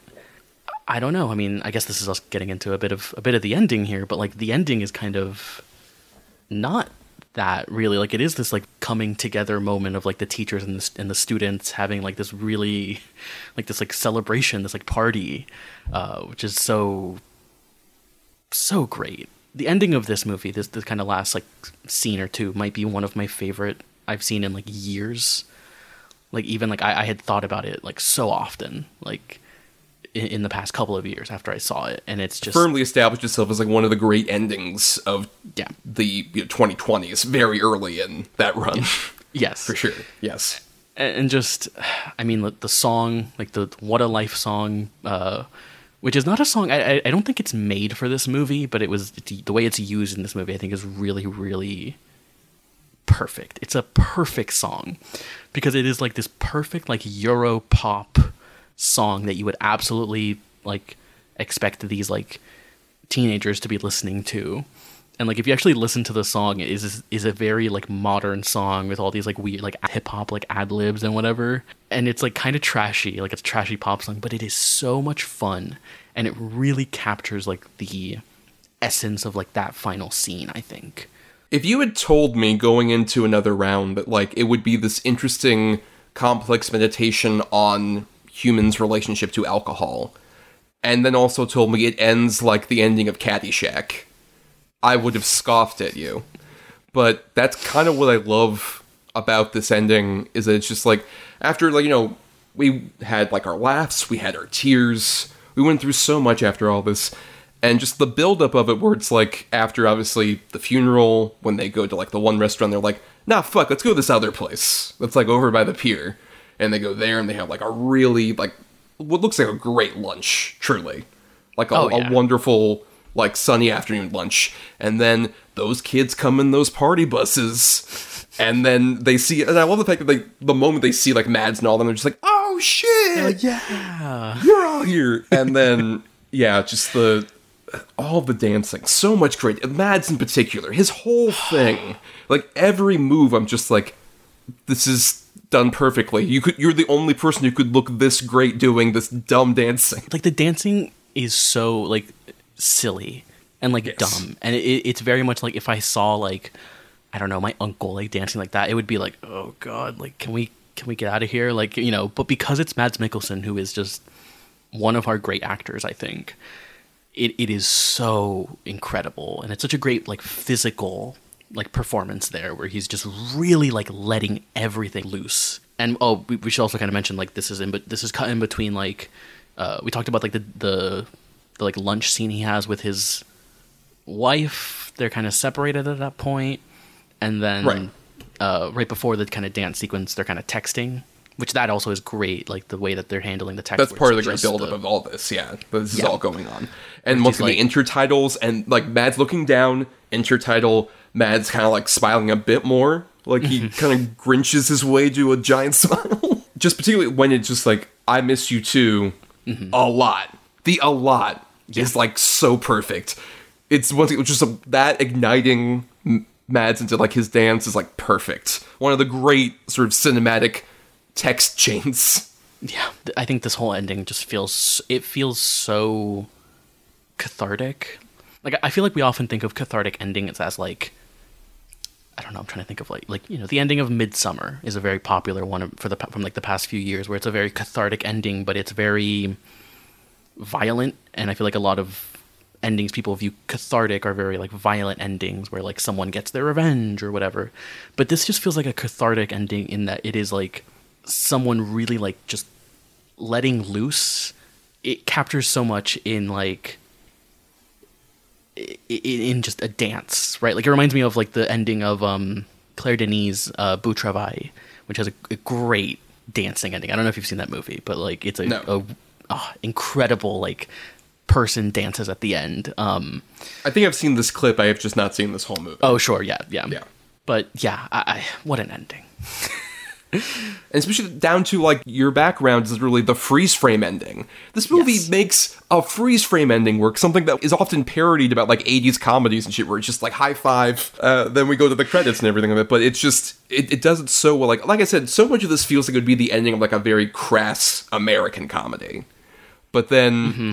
like, as it's done here, it's like you mentioned, it's like very life affirming, it's very jovial. Even just like how the other guys are dancing, where they're dancing more like dads kind of deal, like behind Mikkelsen. It's like so wonderful in the contrast. And I love the fact that when we see them initially, like at this funeral, they all do just look like healthier than they did previously. They don't look as like Right. sluggish and bloated. And it feels just like, yeah, you know, we've really cleaned ourselves up, so now we can fucking just have fun using alcohol as like a solid, you know, social lubricant as it should be used. I don't know when Mads just kind of like gets into it. A great just like ah fuck it like like great just like release ending, and just like the way I don't know the way it's shot is so great too. Where it's all these like handheld camera. It's this handheld camera that's just going like in between like people and like around people. It's free floating kind of thing. And you feel like you're dancing with Mads and his friends, and you know what? Who wouldn't amongst us want to do such a thing? Absolutely. I mean, ah, God, I'm I'm watching it again right now as we speak, and just like the way he jumps over the bench and just like lands there is so incredible. And I just look, he he. This is a, a really great performance for all the things that we've mentioned. Of like, it's a very dramatic performance. It's a very like nuanced performance. But this just ending of just it, it is a great showcase for Mads Mikkelsen and just him being incredibly compelling and incredibly just like I, I imagine if someone has has like watched this movie and did not know about Mads Mikkelsen, like you would fall in love with him like forever because this Yeah. ending is just so incredible and he he gives like every he's his all in this ending. yeah, I, I also I love the shot where like they're like pouring champagne on him and he's like running through the champagne. Yes. as, as it's like pouring on him, it's yeah, it's just so incredible. um, What would you say is your favorite specific dance move that he does in this ending? Oh man, I love. idea. I love all. I know. I love all of it. I don't know. Let me let me let me For me- rewind it one more time. yeah, you go. I mean, for me, it's definitely it's the bit where um he's like kind of moving with his drink in his hand like this, That's- that might back my- and forth yeah. with his legs, especially because like that feels the most like you know that, that kind of thing. Like I've gotten to that kind of drunk a point where I feel like my limbs are a bit looser and longer, Yes, and they actually are. And it's just like, and he just pulls it off so fucking well. Like a move anyone else would look dumb doing, like that, or the bit where he like claps his hands and then shimmies, like yeah, it's so good. the thing and the thing, the thing about it I love about this like dance sequence at the end is how much it feels very loose, right? And obviously it's him kind of drunk acting a bit, but like there's such an effortless quality to this like dancing that I think like I, I don't know, I feel like another actor would would try to make it more like pop in a way, but this just feels truly like seamless, like a seamless, just like dance, just celebrating life and just kind of like finally, I don't know, like not like wanting to get back to your life, which is such a like beautiful thing that I think this movie does. And yeah, the the freeze frame at the end is so great of him, him diving into like the harbor. it's just, yeah, it's so great. An ending that literally could have just had Rodney Dangerfield come out and say, "Hey, everybody, we're all gonna get laid," and then the ending would happen. It wouldn't be that different. Oh man. God. It is one of those endings though that I just constantly will just watch on YouTube, just like that clip. Yes. Um and I played the game where I I love the song. Obviously, I agree with everything you said about the song, but at the same time, it goes with like so many other fucking like songs. At the Yeah. same time, it's just like it's so universally just like because I think because the choreography, like we mentioned, is so clearly like it, it's there. There definitely was like this sort of plan out, but it feels like he's just improvising because it's so natural. yeah, it, it- it feels like he's improvising and yet it feels like it is like this obviously because of there's so many camera movements and everything like it's clearly like orchestrated, but yeah, there's that there's effortlessness that I just think is so is so wonderful. I love Mads Mikkelsen so much. I just think he's so great. It, it really makes me even like feel more upset when Mads is in Hollywood movies, and more often than not, they just use his face. It's just like we got the guy for like his Sure. mud. Well, that's like Doctor Strange. right? Doctor Strange 100 percent is that. Even to a certain degree, Indiana Jones, but I think he has fun. But like a bit that I still think about is when at one point he says like, "I'm not going back to Alabama." Yes. Which is like the best line reading of that whole movie. in his very like Danish accent. but I yeah, I love like he's great in Rogue One, I think. Like I think he's very good in that movie and is very very hot, but also very just One of the best scenes in that movie is the opening bit between like the face up between him and Mendelsohn. It's like so well of- done. two of my favorite boys in this entire in, in all of, course. Hollywood. When's Mendelsohn gonna do Oh, his drunken movie? God, I love Ben Mendelsohn so much, and he also just does like a lot of garbage. Like, no offense, but he's like you know he got caught up in the Marvel thing, and like you know he was in that Robin Hood movie. Remember that? Ugh. He's my. I know we disagree on this movie, but he's easily my favorite thing about Ready Player One. Oh, he's very good on Ready Player One. Right, especially performing like my dream. Honestly, I want to put this out more into the mm-hmm. universe. I've said this elsewhere, but I really want Ben Mendelsohn to play Vince McMahon in a WWE movie because that's basically what his performance in fucking Ready Player One is. He's basically playing Vince McMahon. I can see that. I can see that. Oh man, yeah. I have a very complicated relationship with that movie for obvious reasons, but I, oh, I ultimately no. do like. But I- is there a lot going into that? yeah, but I do like that movie. Um, but um, I, I mean, no, like the thing about Matt. To get back to like Mads for a second, like I, what I like when I love when he pops up in Hollywood movies because like he, he can do it and he's very good. Like you know, I would not say he's bad in Doctor Strange by any means. It is like yeah, that the movie just kind of wants to use him for him not really give him a lot to do. But I think he works in like in Casino Royale. I think he's really really great, and you know he's even great in like um that fucking that movie with um where Willem Dafoe plays uh Vincent Van Gogh. Oh, at Eternity's like- Gate. Yes, yes, he's very good in that. He has like one scene. Um, I think he's like the priest. And I've never seen the Pusher movies, but I, I feel like I should now even more since we're kind of talking about Mads. Yeah, for sure. That's definitely the Refn is interesting. Especially, have you ever seen Valhalla Rising? I haven't. That was another one I also wanted to see. That movie is like it's so simple, but it's also it's one of these like you know it's a Viking gory epic that's 93 minutes long. Um, and it's mostly just Mac- Mikkelsen fucking being like a Viking warrior dude who just destroys people. hell yeah, What more do you want out of cinema? destroy me, Mads. Um, Step on me, Mads. yes. no, but I, I love when he pops up in Hollywood movies because he's he's great, and I just love whenever like whenever he does pop up in something, there are people who like are not like freaks like us, where we kind of like you know we watch a bunch of movies and who are like, who is that guy? He is like really like you know he's so striking that like. I love him in, in that stuff. I love him in like small movies like this, and I love yeah, I, I just love everything he does. He's he's great. Um, put him in Death Stranding too, Kojima. Uh, I think he. I, I don't remember what happens to him at the end of that game. That's a it's a weird game, but um, Trivia. That was the game that I got right before my PS4 conked out. I literally had the game, and then I was trying to play it, and my, my PS4 has this problem where like it'll just I can never play anything with the disc because it'll eject out. sure. hmm That problem that I tried fixing. I did eject button and the power button at the same time multiple times. It doesn't work after a certain point, guys. Well, look. I mean, if there's any incentive, I think uh, he appears in the beginning of the game in like these like POV flashbacks.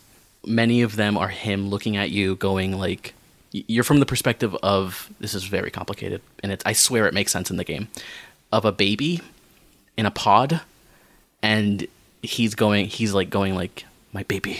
I, like, and he's like you know holding you in his arms like this, and it's it, it, it's it's great. It's a great incentive enough to play that game, but um, In conclusion, we want Mads to be our daddy. absolutely. That's exactly what we all want. At the end of the day, that's what we all want. Um, but you know what? Let's uh, let's wrap up on another round. Bryan, go ahead. Your final thoughts on another round. Um, I, I love this movie so much. Um, and I'm I'm glad that we discussed it. I think because it is, of course, like I, I just feel like a lot of those movies from 2020, like some of them I just don't think about that often anymore. But some of them I, I think about, and I'm like, oh yeah, that was a really great movie.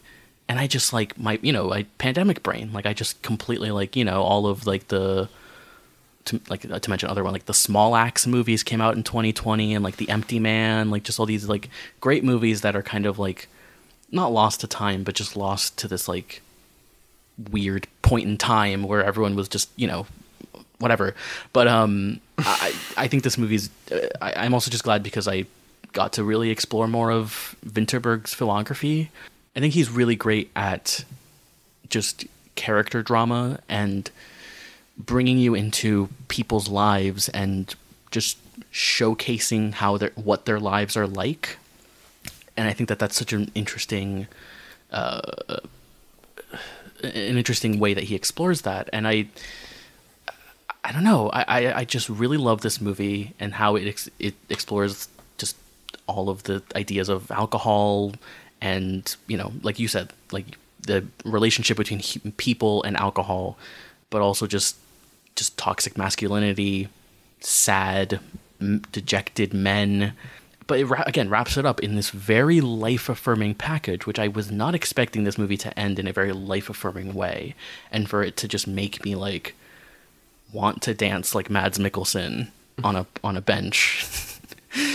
But uh, yeah I, I love it. I love it even more having seen it again.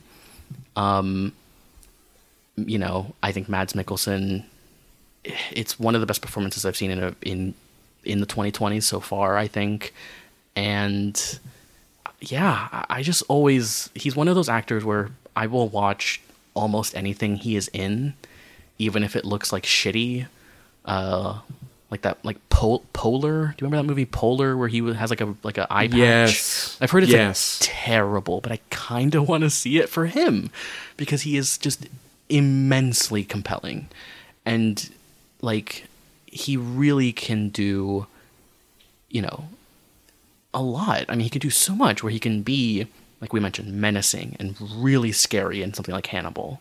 And he can be really charming and hot in everything he's in. or he can be, including Hannibal. including Hannibal, of course. um, because they're gay. That's the thing of the show. Come on. Um, That sounds like a real Fannibal take right there. Remember when that Yes. term existed? yes but like like you mentioned like this kind of give like another round gives like every flavor of mads and i think that that's a really great point where he is just very good at com- at playing these characters that are very like uh internal right? And they're just in their heads. They're not you know he's not very it's funny that you evoked like Nicolas Cage because they're so different, right? Nicolas Cage is like a very big actor, and Mads is not really that. I mean, he's very nuanced, he's very subtle. There, there's just so much about him that I I love, and um, yeah, I I love I love this movie, and I could talk about it even more for hours because I just I think it's great, but I will I will leave it there. Um, yeah, what about you, Thomas? I mean, I agree with everything you said. I love this movie. I think it's it's definitely one of the better movies of like this weird sort of new period that we talk about on the show um, uh, from 2020 forward. And I think what's um, what's so fascinating about it is, like we mentioned, like it has such weird tonal shifts, and it makes you know has incredibly funny moments. Like there's just a bit I love where um, uh, Magnus um, is like they're all at that teacher conference where initially we find like we found some alcohol, and we think it might be the children are stowing this away because they banned alcohol at the start of this school period, and just the shot of him where he's like covering his mouth, just like oh. Where he's like, Ugh, he's got like, he's like, oh shit, is it like, are we caught? Right, but he's hiding it with his hands. He's like, oh. But like, you have moments like that, but then also really like devastating bits, like the bit at um, uh, Thomas Bo Larsen's funeral where the kids sing. oh like my gosh, yes, I. What, what a wonderfully, beautifully like sad moment. I think honestly, the reason I I think I have sort of more of this like affection for this movie is I'm gonna get a bit personal here. I'm not gonna go into extreme detail. Um, a friend of mine who I knew from college uh, had a drinking problem. Uh, you know, I, I hung out so much with them, they were one of my dearest friends, but there were points where they had really bad nights that I was privy to, where I had a couple drinks and they had a bit too many. And that was a constant struggle with them to the degree that they died very young. You know, they just they went out drinking and there was a point where they didn't come back. And I feel like this movie does such a great job of kind of capturing the weird mixed feeling I have with alcohol because of my relationship with that person, where I, I, I do have that kind of like I've seen how far alcohol can go, and I can see how it could you know take somebody I truly like love dearly, but at the same time, I have a lot of fun memories of getting drunk with Right. them. It's I have all because we were you know friends in college this whole time, so we had a lot of fun memories of us doing just dumb shit while we were drinking, or even post college.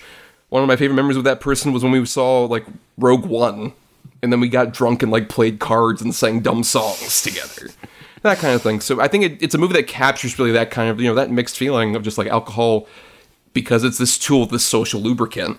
Um, it can be very beneficial, and it can be very like detrimental completely to you. It's you know just how you how you have that relationship with this thing that really matters. And I think this movie captures that wonderfully, all the way down to like it's fucking, like I said, one of the great endings Absolutely. of Oh, movies in recent memory. Truly, the main reason I would recommend this to anybody, especially if you have sort of an issue, even if you have an issue with you know foreign films with subtitles, this like transcends any language barrier. ten inch barrier, man.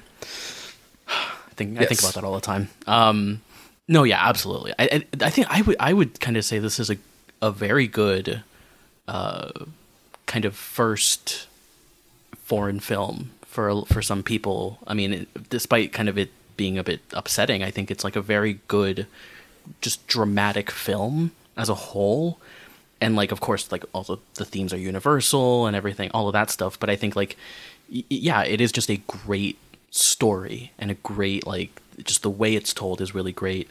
Um, also, you reminded me of a, a scene we didn't talk about, but where the speaking of the the kid with the glasses, where he like holds his hand when they're like doing like I I forget what they're doing, but he holds uh, Tommy's like hand, and it Yes. is just such a fucking oh, it just gets that moment gets me so much.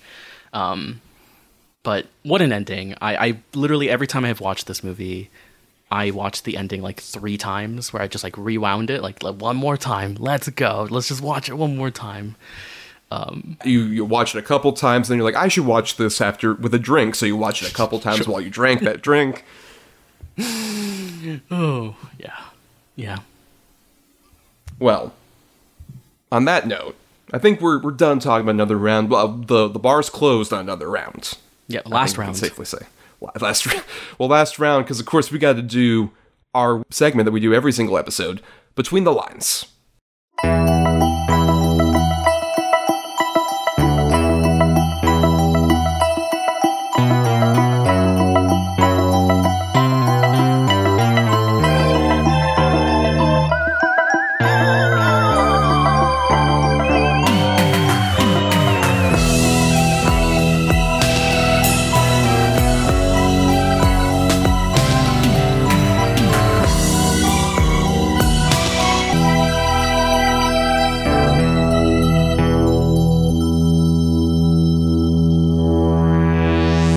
So, Between the Lines is a segment where Bryan and I uh, recommend another film that's sort of related to the movie that we're talking about in some way, or maybe could be an alternate pick for like an end for new kind of thing. So, Bryan, you go ahead and go first. What is uh, your pick for Between the Lines this week?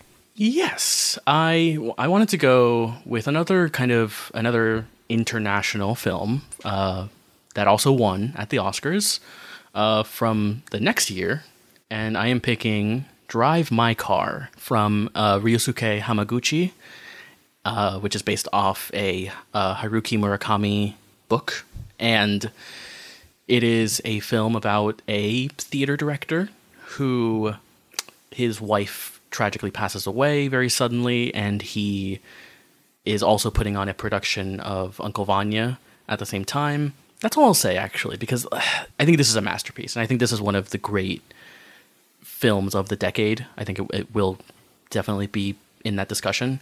It is three hours long, but Yes. it is so compelling and so beautiful and I, I think everything about this movie is so heartbreaking and yet uh, kind of life affirming in, in a similar way to another round where um he he he gets to uh where he's doing the theater production and he ha- he is told that he cannot drive his car and someone else will drive him back and forth from uh, his residence to the the theater. And it, it just reveals itself as a a genuinely great film about grief and i know that that like i said that and it sounded like you know everyone's eye like rolling their eyes but like Three hour grief movie, three hour grief. That's what they're all doing at home. this movie does not feel like three hours to me really. It, i mean obviously it is it is long. It is a very long movie. It is pretty slow i would say but i think once you become immersed in it it just goes. And it is a really beautiful movie. Um, the way that this movie is shot I, I think is just unbelievable where there are these like really wonderful ways that like he is shooting the driving. Like and it's not like he's shooting it like an action scene but it's just these like really wide shots and just the car which is this incredible incredible car. It's a red uh, Saab Turbo 900 uh, if any, if you don't know what the, the car looks like look it up. It's just a really incredible looking car like from a visual standpoint Yes. and it looks incredible. I think it's a really great movie about not just grief, but also just the creative process and art and you know art meeting meeting life and just balancing those two things but also uh, great vibes weirdly enough like there's a wonderful scene where people two people just smoke cigarettes um, outside of like a sunroof and it is just so incredible um, and uh, also has a lot of really funny moments as well. Like I, I, I love. There's a scene at a dinner which I really love, which is great. Um, but um, anyways, sorry. Uh, yeah, I, I really love this movie. It is a movie I I saw in theaters and I just thought like, wow, that's really great. And I have just kept on thinking about it for the past few years. And in the way that it truly does cope with the idea of grief in a way that I've just uh, it doesn't hit as hard for me in other movies as this. Like this really hit hard for me in a way I just wasn't expecting and in a way that I think is just absolutely incredible. If I'm being a bit vague here, I think I, I, I, would love the movie to just speak for itself because it is just an incredible movie. Um, and I think that everyone should see it. And um, you know, it's currently streaming on Max, which I'll be honest feels a bit sacrilegious watching it. Like I was, I was a bit disgusted with myself watching this. Getting through that ugly ass interface to get yes. to drive my car. Right, just watching this like incredibly moving like masterpiece on like Max. To be fair, it was HBO Max at the time. That when that true. was that it was still HBO Max. It was it was still in the halcyon days. People forget back in 2022 when HBO Max was a really good streaming service. It was. It was one of the oh my god, one of the best streaming service and like a, a great like interface and like just oh god, Max is such a piece of shit. Um, but please do not be deterred. This movie is absolutely incredible. Some incredible performances that are just so human and so I, I don't know like this movie really cuts deep for me in a way that I, I, I was not expecting and in a way that I don't really connect with like I don't connect with movies about grief as as much personally but this is one of the ones that I think just really stuck with me um, has a great ending great music as well. Uh, Drive My Car, also a great Beatles song, which completely unrelated. The two. Come but, on, um, baby, drive my car. yeah. Beep beep beep beep. Um, but uh, but yes, have you seen this movie? Have you seen Drive My Car? I've seen Drive My Car, and I like Drive My Car. Okay. I don't love Drive My Car, but then again, I do have the weird thing where I was going to see in a theater at, at an art theater in Michigan when I was visiting Adam former host of Double Edge Double Bill. Um, and then I found out, like, up in Michigan, uh, that, like, that place is located in downtown Detroit, where a shooting had happened a week prior. Oh. So it was like, how about I don't do that? And then I watched it on HBO Max. Um, so it might not have been the most ideal circumstances. I made sure, you're like, I had my phone off. I was like, I'm really going to get sucked into this. And I quite wasn't, but I would still be willing to give another shot. I still liked it. I agree with you. The cigarette shot in particular, I do think about a lot. That's a beautiful shot. It's an incredibly well directed movie. Um, in fairness, that was the Oscars of worst person in the world, right? I believe so. Right, it was in competition, I believe, Let with me... Drive My Car. Yes, we had that. Yes. Uh, Flee, that like the animated film, uh, The Hand of God, the Paolo Sorrentino movie and then a movie called Lunana, A Yak in the Classroom, which I have not heard about, but I'm glad that it was nominated for Best International Film. I would still say my favorite's probably Worst Person in the World, but I still liked Drive Oh yeah, I, for me at least, they're very close to each other. I think those are mm-hmm. both some of the best films of the decade so far. That's actually now that you mention it, that's a bonus recommendation. What's the worst person in the world? Because I wonderful movie, beautiful yes. movie. One day we will talk about uh, Joachim Trier, who is one of my top three directors working today a movie that made me feel uncomfortably seen. I a quick story here. I saw that movie. mo- most of the times I see movies, I see them like w- weekday in like the daytime. So like, there's not a lot of people there, and like if it is, it's like old people, you know, or whatever. I I saw the worst person in the world by myself in the theater, and I was so happy that I was the only one because I was bawling for the entire runtime. so I was really happy that I was the only one in the theater. I'm to go ahead and do my pick now. And uh, my pick is, uh, in a similar vein, um, a 2020 Mads Mikkelsen starring Danish film uh, that I literally finished right before we started recording this podcast. It's called Riders of Justice from director Anders Thomas Jensen. And basically, uh, it's this movie uh, in which we follow Mads, who is this guy who at the very beginning he is a soldier who's uh, served in Afghanistan and he's coming back home, while his uh, wife and his daughter are uh, taking the train uh, to go see him you know, return. A horrible accident happens on this train, leaving the mother dead and the daughter alive but still very shaken. And um, one of the other people who was on that train, who we initially kind of follow at the opening part of the movie, puts everything down into like a form of statistics. So yeah, at a certain point, this guy who was on the train, who's the statistics guy, comes over to Mads' house with some of his buddies who also work. Like one of them is the facial analyst guy, and one of them uh, is like a hacker who can like hack into things. Um, and uh, they're all just like, "Hey, you know what? Um, we're bringing this up. Like, we it might have been a hit." because the other person who was on this train was like this leader of the biker gang, the titular Riders of Justice. Um, and uh, yeah, so it becomes this revenge movie a bit, but also in the process, what I love about this movie, because it's also a comedy, strangely, despite how like dark and sort of death wishy this all sounds, there's a great sort of like dude's rock quality to this movie as well. Yes. Because our four pack of these great Danish lads it's just so charming to see them all like they're very different personalities and they all come together and they all kind of like try and disguise the fact that they're doing this from Mads's uh, daughter, particularly like the the one guy who basically acts as like oh he lies and says like oh I'm a psychologist, um because the daughter is having these issues where it's like oh Mads my dad is like getting too deep into like his violence because of his soldier past and all this other stuff. He's had a history of violent tendencies, and so uh, he's she's like oh you're actually seeing an analyst that's great but then that guy tries to like give her analysis about just like oh how she's dealing with death and stuff like that. So it's this weird like kind of comedic but also very unsettling kind of angle to all this. And uh, i think there's some great action sequences.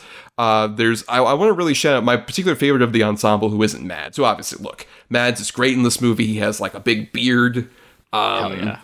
and he's mostly bald as well. The other guy besides Mads who I love is uh, Nicholas Bro, who was also in Warhorse, the facial analyst guy. And he's kind of like a bigger dude um, who has like this great like mustache. Uh, you wouldn't assume anything about him, but he ends up being kind of good with a gun. There's a whole scene where like he puts together a gun very quickly. It's like I just like assembling things.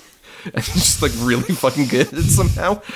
Um, but and he has like so many great moments throughout the whole movie. But yeah, uh, Riders of Justice. It's on Hulu as well. You can watch another round, then watch Rise. Justice. It's a great Mads double feature. Okay. I have not. Yeah, I have not seen this movie. Um, I remember when it came out, and I remember just again, it was a movie where I was like, I don't know anything about it, but Mads is in it, so I will. I I would like to see it, and I just I never did. Um, but I am looking at the cast list here, and I'm, one of the guys, uh, Lars Brygmann, has worked on a few of uh, Thomas Vinterberg's films. He was in Celebration and in and in Kursk, so that's interesting. Another interesting connection. yeah, he's very good in the movie as well. He plays the guy who's kind of like the, the hacker guy. Uh, he's I can see that. Yeah. he's he does a wonderful job at it. Yeah. Um, but yeah, so let's go ahead and repeat our titles for everybody, Bryan, uh, so they can add them to their watch lists and whatnot. Uh, yes, I had Ryusuke Hamaguchi's 2021 film, one of his 2021 films. He released two films in 2021, but uh, Drive My Car. And uh, I had the other 2020 Danish film starring Mads Mikkelsen. You can now watch on Hulu, uh, Riders of Justice. So uh, yeah, we're gonna go ahead and uh, wrap up here and just do uh, our exit. Uh, but we got a few people to thank before we head out of here, Bryan. Uh, we gotta thank Burial Grid for our music. Purchase his music at burialgrid.com. Thanks to Michelle Kyle for our artwork. Uh, find her at MishKyle96. Uh, we also want to thank our patrons. Patreon.com slash cinema number two letter, where for just $1 a month, you all get to uh, vote for individual episode, you know, topics out there uh, that we'll cover for the, the season, and uh, also listen to bonus podcasts. Like we would have already put out our The Critic retrospective fairly recently. Also, our, our big review roundup for uh, January of 2023, um, where you know we talked about a lot of the newer releases, and also uh, near the um, the end of February, our big bonus podcast for that will be our awards show, the Los Awards, which Yeah. stands for, of course, Letters of Cinematic Excellence Of course. uh, an acronym that we settled on because we couldn't think of anything else. Yeah, you guys come up with something better. we kept the acronym thing. That was the important thing. And you know, speaking of the Los Awards, I should mention uh, the day after this episode comes out, so on Wednesday, February 7th, there will be a call to action post uh, for all the Cineast patrons out there. Basically, what we're asking for is just your top five movies from 2023 that you all saw, and we'll uh, tabulate based on the top fives that we get, uh, the top three that are most recurring, and then we'll have a poll come out in which uh, patrons will get to vote on the the Cineast Choice Award for the Los Awards. We're calling it the Cineast Choice Award uh, for you know what you all declare to be the best movie 2023. So that call to action post will come out, and I will just ask once again for your top fives to be posted in the comments, and uh, then yeah, we'll put get together a poll probably the the week after, and you all get to vote on what wins the Cineast Choice. Los Award. Just thank you all once again just for that one dollar. It really helps out the show when you become Cineast patrons. That's our nickname for you, Cineasts, the true cinema lovers out there, for just one dollar a month. Um, but uh, you can find us. Speaking of uh, cinema number two letter, that's our social handle on places like Instagram, Blue Sky, Facebook, Twitter. you know, all the great places that you love to be at. That makes society a better place, really. Right, true. Yes. Um, and uh, you can find me on Twitter and Letterboxd at not the who's Tommy. And I also do some writing at uh, marianithomas.wordpress.com and at film-cred.com, which I just want to shout out. Um, I produce the show Film Cred Review. That's on Film Cred's Patreon. Uh, for one dollar, you can listen to that and the other great stuff that they have on that Patreon. But I was the guest, and I came from behind the mic um, to talk with Hael Peralta um, about uh, January movies. So we just kind of go through, kind of inspired by The Beekeeper, truly, a movie I still can't stop thinking about. Oi. oh, Beekeeper. um, but but yeah, so uh, you can listen to that. Hael and I had a fun time discussing that, and also some news like the SAG nomination and stuff like that. Fun time. Uh, yeah, and I I'm also still kind of on Twitter. You can follow me at uh, b r y a n d r a d e and the number three, uh, or you can follow me on Letterboxd where I'm much more active, and I'm I just made a, a Thomas Vinterberg list, so you can see my my ranking for for his films, the ones that I've seen at least, and uh, yeah, follow me on there. And you know what? Just shout out also on my Letterboxd. You can see my Mads Mikkelsen ranked list, which I recently created. That's a hot list. It's so hot. it truly just I I had to look away after I finished it. I couldn't stare too long into its beautiful eyes. But uh, for more of us, you can subscribe to us on Apple Podcasts, you know, whatever platform you get your podcasts on. Uh, if you're listening on Talk Film Society, our great network, uh, why not listen to all the other great shows that are on the network, uh, like the Talk Film Society podcast, which we were recently on, uh, Bryan and I had a lot of fun. And uh, you can also dig into our archives on our Podbean main feed for, you know, all the episodes of Cinema to the Letter so far, and the old Double Edge Double Bill stuff. Bunch of stuff you can uh, listen to on there. And, uh, you know, if you can't support us on the Patreon, that's cool. Money can be tight for some people. But the free way to help us out is to rate, review, or simply share the show around to give us more visibility, to give us more, you know, audio drinking buddies. Make us audio drinking buddies for other people. You know, podcasting is like you're hanging out parasocially with people you're not in a room with. And we'll we'll all have a drink. Yeah, let's do it. Cheers to you, Jeffrey. That's right, all you Jeffreys. I mean, all of you. God, one person listening who's Jeffries is like, yes. Cracking open a cold one. uh, well, on that note, Bryan, we should at least tease our next episode. Uh, in our rotation, we're hitting the E for egregious, and we're entering into completely uncharted territory for either of us, because we'll be covering the 1952 Best Picture winner, The Greatest Show on Earth, from Cecil B. DeMille, one of the more apparently infamous bad Best Picture winners, per reputation, at least. Yes, a movie I know absolutely nothing about other than the clip I've seen in Steven Spielberg's The Fabelmans, which would would lead me to believe that it's a masterpiece, but um I guess we'll find out. Um, even Sammy Fabelman at a very young age, you know, you're easy to please at that point, Cass. All I know about this movie is like that bit, of course, the Spielberg lore, and also that Jimmy Stewart's in it, but like in a sort of he's the ant, as like Oh, okay. apparently I think he plays like a clown at the circus. This all sounds great to me. And Jimmy Yep. Stewart, he's a clown. I'm in. All I can't wait to watch all two and a half hours of it. It's Yeah. a very long film, but which we'll talk about next time. But until then, everybody, you know what? Let's have a drink, Bryan. Cheers. Yeah, cheers. Let's get a drink.